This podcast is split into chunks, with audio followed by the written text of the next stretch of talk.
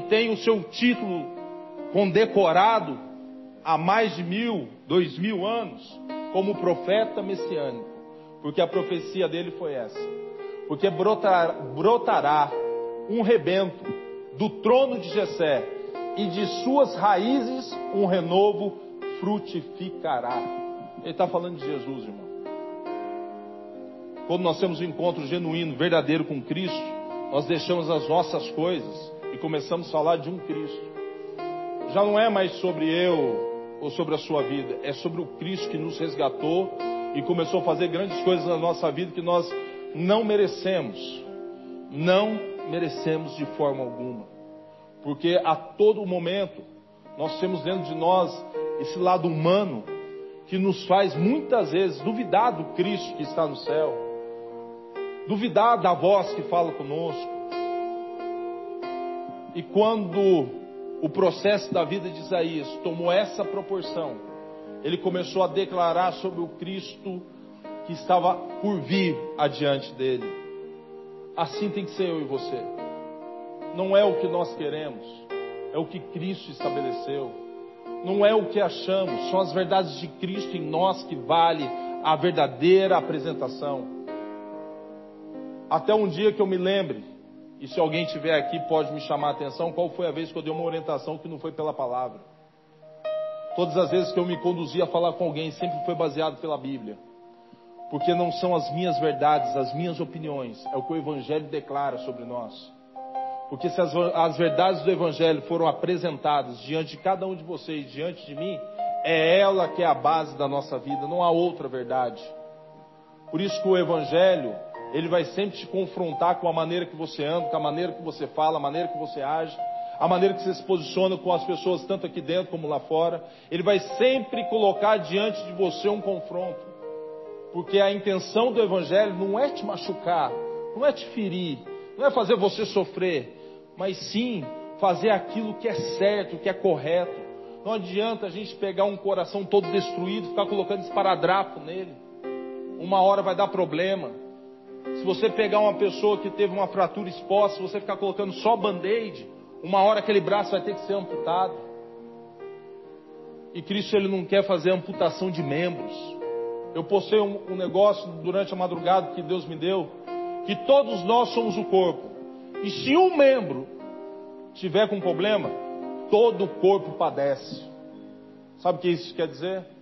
Que se eu não se preocupar com a sua vida, você está bem, não tem utilidade o Evangelho na minha vida.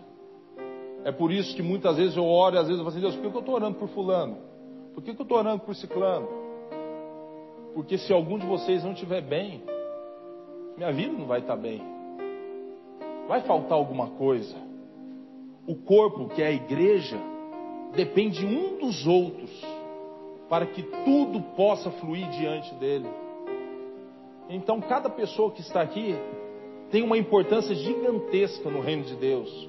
Estou falando da igreja, mas também eu posso usar aqui a referência da sua casa, da sua família. A grande importância nas nossas vidas perante as outras pessoas. Pois o Evangelho é isso. Não é sobre nós, é sobre o próximo. E quando eu postei esse versículo lá, eu fiquei pensando, eu falei assim, Deus, o que o Senhor me faz lembrar dessas coisas? E Cristo começou a me apresentar as verdades dele. Deus diz assim: foi isso que Neemias, ele sentiu, filho. Neemias, ele tomou posse de uma história sobre o povo dele. E ele diz assim: Eu tenho que fazer alguma coisa para esse povo. Então eu não vou chamar A, não vou chamar B, não vou fazer uma grande, uma grande convocação. Eu não preciso da maioria. Eu preciso que Cristo esteja comigo. Um exército não se faz com um grande exército. Não se faz um exército com muitos covardes, mas sim com poucos corajosos. O maior exemplo disso é o próprio Gideão. Ele é o maior exemplo. Não é a quantidade que vai demonstrar a nossa força, mas a qualidade de cada um de nós que posicionamos a nossa vida em oração a Deus, em prol daquilo que é preciso, daquilo que é necessário. Uma grande revolução, ela não vai começar por dez, ela vai começar por um. Põe a mão no seu coração. profetizo na sua vida no nome de Jesus. Que você receba aí dentro uma unção revolucionária, capaz de mudar ambientes, capaz de mudar situações sociais ao seu redor, ações da sua vida, para revolucionar em ambientes contraditórios aos princípios de Deus. Pastor, o que, que isso significa? Que você pode ir no hospital e Deus vai lhe usar. Você pode ir num cartório, Deus vai lhe usar. Você vai fazer uma entrevista numa empresa, Deus vai usar você. Pastor, eu vou dar um pulo ali na prefeitura, Deus vai te usar na prefeitura para falar com alguém. Todo lugar é lugar. Aonde você está, onde Deus quer te usar. O maior altar é onde você se posiciona no seu coração com Ele, para que o Evangelho seja proclamado através de você. É isso que eu profetizo sobre o seu coração. E Neemias começa a tomar sobre ele essa indignação e começa a fazer algo diferente. Ele começa primeiro jejuando e orando ao Senhor. Quer que algumas coisas na sua vida andem bem? Devote o seu tempo em oração, dizime o seu tempo em oração a Deus. Qual é o dízimo? De 24 horas, 2 horas e 40 minutos. Deposite esse tempo aos pés do Senhor. Pastor, hoje em dia é difícil, porque a nossa vida é corrida. Nossa vida tem hora que parece que se o dia tivesse 48 horas ainda ia faltar. Concordo. Mas existem momentos que Deus faz você parar. E eu quero crer e acredito esses momentos que Deus faz você parar é para restaurar algumas portas na sua vida. Porque quando você fala ao Senhor, você conta para Ele, Deus ministra ao seu favor. Não adianta, irmãos, queremos curar pessoas lá fora, como nós fazemos nosso evangelismo, se não curarmos primeiro os doentes que estão no nosso meio. O que isso quer dizer? Estou chamando a igreja de doente? Jamais, irmão. Sou apaixonado por cada um que está aqui. E possa ter certeza dentro do seu coração. Eu não esqueço de ninguém. De ninguém.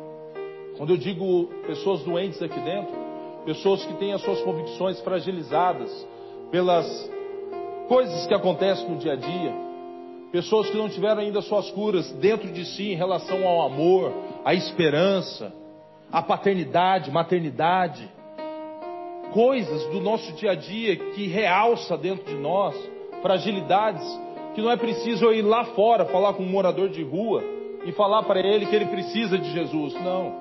Nós aqui precisamos de Jesus. Porque senão, sabe o que vai acontecer? São só doentes, atendendo doentes e criando doentes. Seremos uma multidão de pessoas adoecidas. E não é isso que o Evangelho quer. Então o Evangelho quer fazer o que? Ele quer curar a minha vida, curar a sua vida. Depois que nós estivermos curados aqui dentro, aí sim podemos ir lá fora. Só que isso também não é motivo de covardia para ninguém deixar de fazer algo para Deus. Não podemos se esconder atrás das nossas dificuldades, dizendo: Eu não vou porque, eu, coitado de mim se eu falar isso. Como que eu vou atender uma pessoa? Você cura curando. Vou repetir de novo. Você cura curando. Você cura curando. Tem pessoas que tiveram frustrações em relacionamentos. E tem pessoas que fecharam o seu coração para isso. Aí eu vou te dar aqui exemplo nesse mundo, tá? Vou espiritualizar não. Essa pessoa, ela cria tantas táticas para não se ferir mais, que acaba se tornando especialista no assunto. Aí aquilo que feria a alma passa a ensinar pessoas a como não sofrer. Consegue entender isso? Pastor, isso é o que? Unção? Não, experiência. E a experiência te livra da dor. Sabe aquele que aprende com o erro dos outros. Então, se você é livrado da dor pela experiência, isso traz para você uma formação na sua personalidade. E a sua personalidade, identificada no caráter de Cristo, gera em você uma unção sobre relacionamento. É um efeito dominó, irmão, mas tudo se encaixa. E Neemias, ele está aqui dizendo para o povo: Neemias, você vai reconstruir o muro, você vai começar sozinho? Não, Deus já falou comigo e eu tenho a convicção que Deus está comigo. Você vai começar por onde? Põe para mim novamente, Neemias capítulo 1.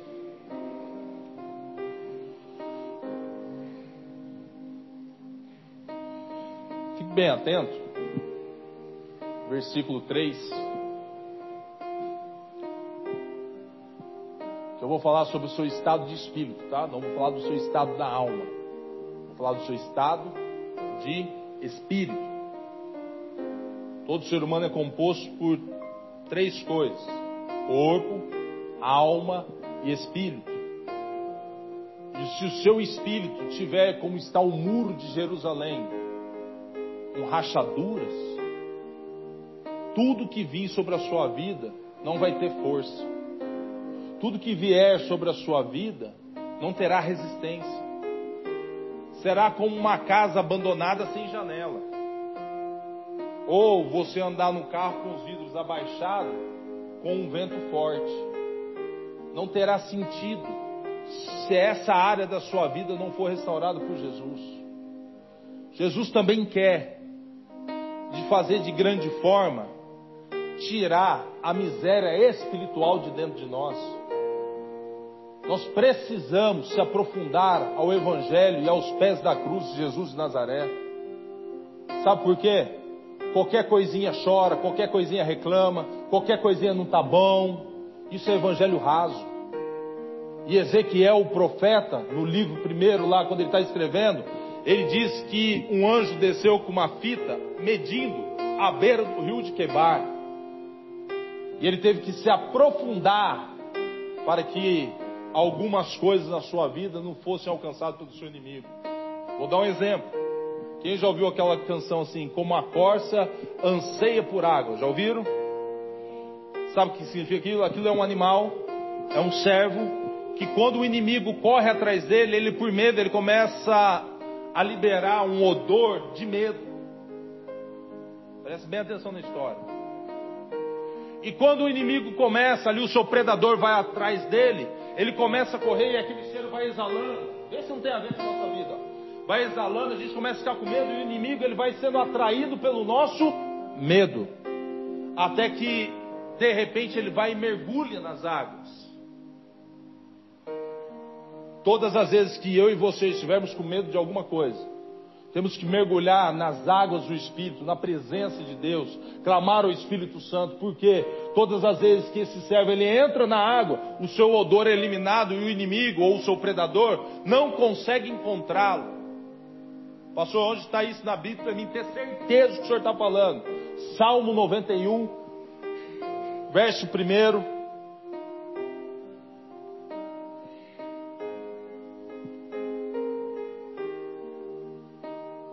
Aquele que habita no esconderijo do Altíssimo, a sombra do Onipotente descansará. Direi ao Senhor, Ele é meu Deus e meu refúgio, e minha fortaleza, e nele confiarei. Entendeu? Pastor, eu estou com medo. Só tem um lugar. Olha bem o que eu vou falar, irmão. Não é com atendimento da minha parte, atendimento do apóstolo, oração de profeta, oração de bispo, ora... não. É a presença do Senhor. Somos apenas um canal de bênção para as suas vidas e até mesmo para a nossa própria vida. Por quê? Porque existem coisas que é somente o Senhor que vai te socorrer. É somente Ele que vai entrar de, Ele vai entrar certinho na brecha, na rachadura, porque é Ele que completa todas as lacunas da nossa vida, os vazios de nossa alma, nosso espírito entristecido, é somente Ele, Ele, Ele. E quando você mergulha nesse rio de Deus, Deus começa a te levar ao lado mais profundo. Você começa a ter uma certa dependência, porque o nosso oxigênio vai diminuindo. E quando você chega já num estado que você não consegue respirar mais, Ele respira por você. Sabe por quê? Porque Deus não abandona ninguém. Tem uma história na Bíblia muito bonita sobre a história de João, quando ele foi lançado à ilha de Patmos, um grande viveiro que um homem jogava lá as pessoas que eram contra o Império Romano para ser comida por leões.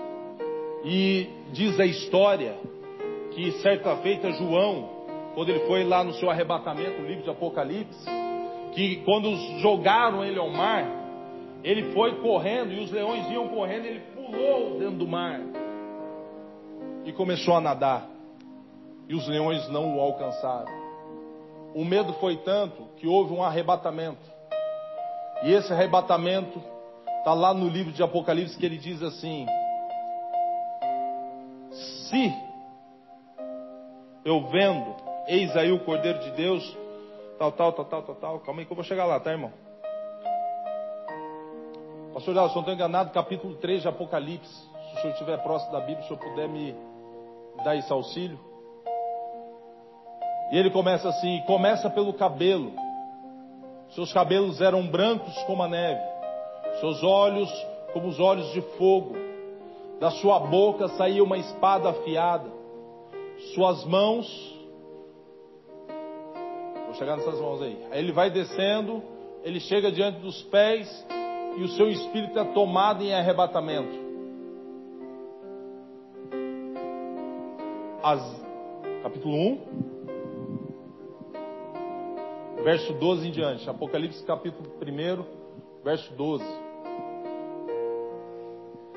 E virei-me para ver a voz que falava comigo, e virando-me, vi sete castiçais de ouro, e no meio dos sete castiçais, um semelhante ao filho do homem, vestido até os pés de uma roupa comprida, e cingido pelos peitos com um cinto de ouro, e na sua cabeça e cabelos eram brancos como a lã branca, como a neve, e os seus olhos como chama de fogo, e os seus pés semelhante a latão reluzente, como se tivessem sido refinados numa fornalha, e a sua voz, e a sua voz era como o som de muitas águas. Todas as vezes que você não consegue resolver o problema e entra na presença de Deus, é esse o resultado que você recebe de Deus. A voz dele é inconfundível, porque a Bíblia diz, e ela não mente, que toda ovelha conhece a voz do seu pastor. Eu tenho um costume de andar muito por área rural, e todas as vezes que eu vejo uma nascente, eu gosto de colocar ali, e às vezes eu gravo e mando para algumas pessoas, porque naquele momento me dá uma paz tão grande, tão grande, que eu começo a lembrar que os, a voz do Senhor é como o som de muitas águas. A voz do Senhor traz paz. Ela traz uma paz tão grande que excede o nosso entendimento. Deus é o mesmo Deus que Ele entra dentro do nosso coração e Ele também entra na nossa mente, destravando, quebrando tudo aquilo que impede o nosso raciocínio lógico de se achegar diante dele. Neemias, ele começa Neemias capítulo 1, verso 4, ele começa ali a fazer esse trabalho. Lembra que eu falei que eu ia começar a ler, você a ver se tem sentido com a sua vida. E sucedeu que ouvindo ele essas palavras, sentei-me, chorei e lamentei por alguns dias. E estive jejuando e orando perante o Deus dos céus. Irmão, aí está uma regra. Eu vou usar a expressão como doutrina. Doutrina significa ensinamento. Existem algumas coisas na sua vida que não vai resolver você fazer birra diante de Deus. Tem coisas na nossa vida que não adianta a gente ser reclamão, ser mimado. Ó, e lamentei por alguns dias, e estive jejuando e orando perante o Deus dos céus. Ali tem duas linguagens. A primeira, a primeira linguagem que é da oração. Todas as vezes que você começa a orar a Deus, você começa a fazer declarações da sua alma perante a Ele. A Bíblia nos ensina, no livro de 1 Coríntios em diante, quando fala sobre falar em línguas, falar em espírito, é você orar em línguas. Todas as vezes que você fala em línguas, você edifica a si mesmo. Você edifica quem a si mesmo? O Espírito que habita dentro de você. Porque, para ligar ao versículo que está lá em João, importa que os meus verdadeiros adoradores me adorem em espírito e em verdade. Existem coisas, segredos dentro de nós, que quando você fala em mistérios a Deus, em línguas estranhas, essas línguas que muitas vezes nós falamos aqui no nosso meio, ela movida em oração ou ela direcionada em forma de cântico, cantar em mistérios ao Senhor, Você revela a Deus segredos do seu espírito a Deus. O inimigo ele não pode ouvir, não tem acesso a isso. Ele não consegue traduzir de forma alguma. E quando você faz isso e jejuando, está lá no Evangelho de Mateus que diz que o espírito está pronto, porém a carne é fraca. Todas as vezes que você jejua, você está sacrificando o seu corpo físico nessa região que a gente desenvolve. Então, todas as vezes que você jejua, a sua carne se desfalece, as renúncias elas sobrepõem, e o espírito dentro de você ele realça. Você começa a ter sensibilidade a Deus. Vai uma dica: se um dia você quiser estudar a Bíblia, faça um propósito de jejum e leia a Bíblia quando você estiver jejuando. Vai dar sono. Ah, vai dar sono, pastor. O meu nível de açúcar vai cair, vai me dar, vai me dar isso, vai me dar aquilo, irmão. Seja maduro. Jejue e leia a palavra. Porque quando você lê a palavra, vai ser muito mais que a letra. Vai ser Deus falando no seu espírito através das escrituras. E as escrituras elas têm níveis de entendimento.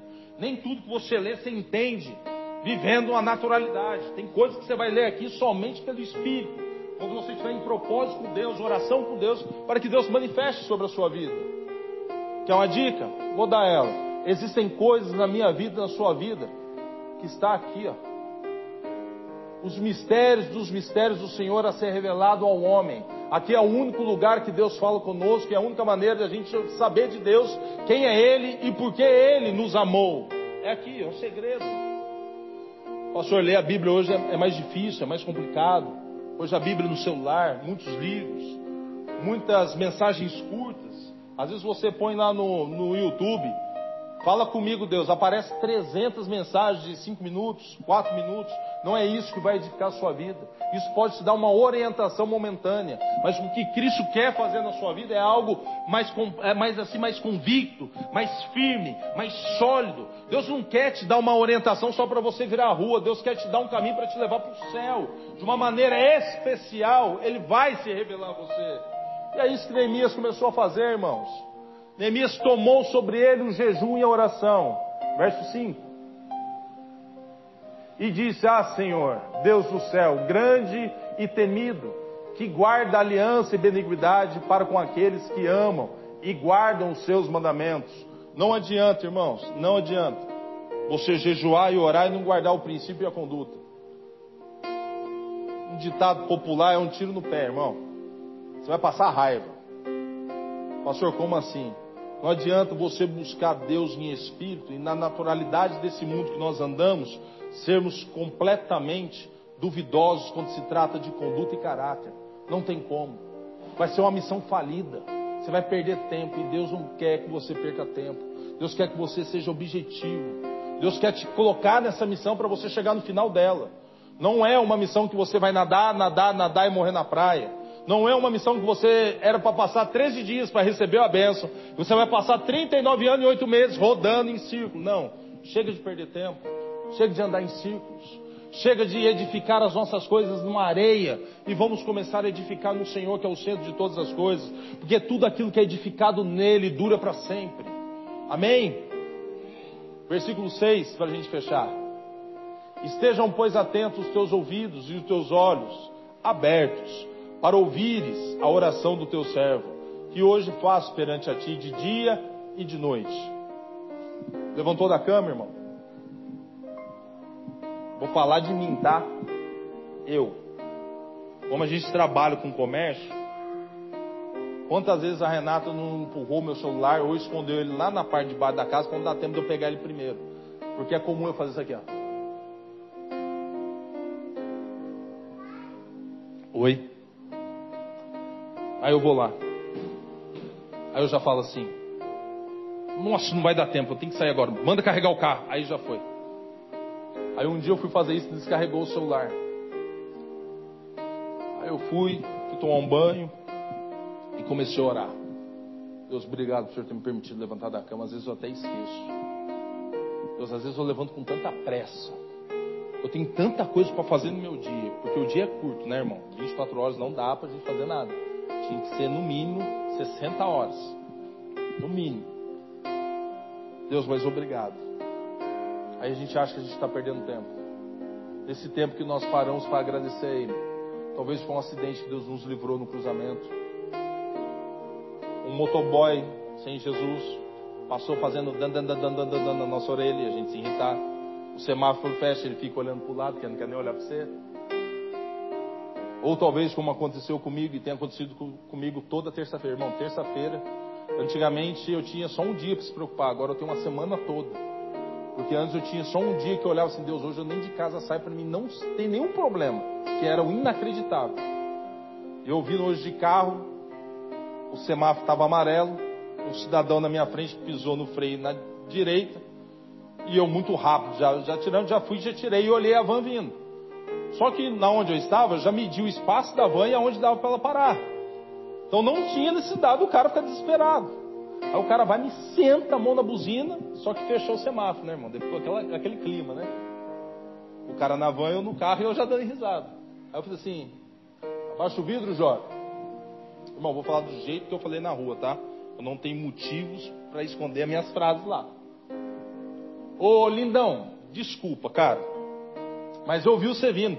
É, mas e se eu bato na Se é uma questão, mas como eu confio na habilidade sua no volante, meu gato, deixa eu te falar uma coisa. Tem espaço de sobra aí, gatão. Você me perdoa, Jó? Porque esse cidadão daqui, eu acho que ele está dormindo. Acho que ele tá, ele ganhou na Mega Sena, sei lá o que aconteceu com ele, está dormindo.